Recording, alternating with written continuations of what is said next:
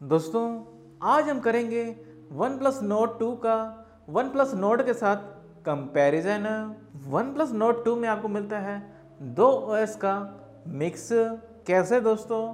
एक तो ओप्पो का आपको कलर ओएस मिलता है, साथ ही साथ दोस्तों, आपको वन प्लस का ऑक्सीजन ओएस भी साथ मिलता है और ये दोनों का मिक्सचर मिलता है। इसलिए इस वेरिएंट का नाम दिया है इन्होंने ऑक्सीजन ओएस 11.3 और ये परफॉर्मेंस को काफ़ी बेटर बना देता है।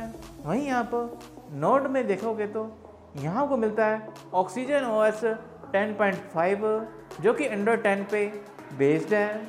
दोस्तों, अगर आपको वीडियो पसंद आ रही है तो वीडियो को लाइक ज़रूर करें और चैनल को सब्सक्राइब करना बिल्कुल ना भूलें।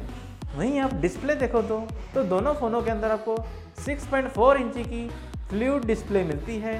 जो कि 90 हर्ट्ज की रिफ्रेश रेट के साथ आती है। दोस्तों वन प्लस ने पहली बार अपने स्मार्टफ़ोन के अंदर मीडिया टेक प्रोसेसर का यूज़ किया है, जो कि वन प्लस नोट टू में आपको मिलता है। और वन प्लस टू में आपको मीडिया टेक का डेमेसिटी 1200 5G प्रोसेसर मिलता है। वहीं आप वन प्लस नोट में देखोगे तो यहाँ आपको मिलता है स्नैपड्रैगन का 765 ऑक्टा कोर प्रोसेसर, जो कि 5G प्रोसेसर है। अगर आप गेमिंग परफॉर्मेंस के बारे में बात करो तो तो आपको वन प्लस टू की गेमिंग परफॉर्मेंस काफ़ी बेटर मिलेगी। बैटरी परफॉर्मेंस की बात करूँ तो वन प्लस नोट टू की आपको अच्छी परफॉर्मेंस मिलेगी, क्योंकि इसमें आपको मिलती है पैंतालीस एम की बैटरी जो कि एक से दो दिन आपको निकाल जाएगी। वहीं आप वन प्लस नोट में देखेंगे तो यहाँ आपको मिलती है फोर थाउज़ेंड के लगभग एमएच की बैटरी जो कि आपके एक दिन आराम से निकाल जाएगी।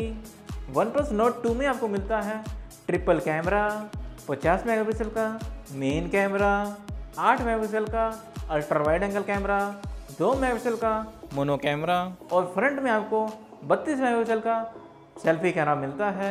वहीं आप वन प्लस नोट में देखेंगे तो यहाँ आपको कोड कैमरा मिलते हैं 48 मेगापिक्सल का मेन कैमरा 8 मेगापिक्सल का ultra wide angle camera 5 megapixel का डेप्थ कैमरा दो मेगापिक्सल का मैक्रो कैमरा और फ्रंट में आपको 32 मेगापिक्सल का सेल्फी कैमरा मिलता है। दोस्तों, वहीं आप इनकी प्राइस देखें तो जो वन प्लस नोड है, उसकी जो स्टार्टिंग रेंज है, वो लगभग पच्चीस हज़ार से स्टार्ट होती है। वहीं आप वन प्लस नोट टू को देखोगे तो उसकी जो स्टार्टिंग रेंज है, वो लगभग तीस हज़ार से स्टार्ट होती है। दोस्तों, अगर आप मेरी ओपिनियन पूछें तो तो मेरे हिसाब से आपको वन प्लस नोट टू लेना चाहिए। क्योंकि इसमें आपको एक तो लेटेस्ट ओएस मिलता है और परफॉर्मेंस वाइज भी काफ़ी बेटर है। तो मेरे हिसाब से आपको वन प्लस नोट टू लेना चाहिए। दोस्तों, बाकी डिसीज़न आपका है। फिर मिलते हैं एक नई वीडियो के साथ। तब तक के लिए कीप शेयरिंग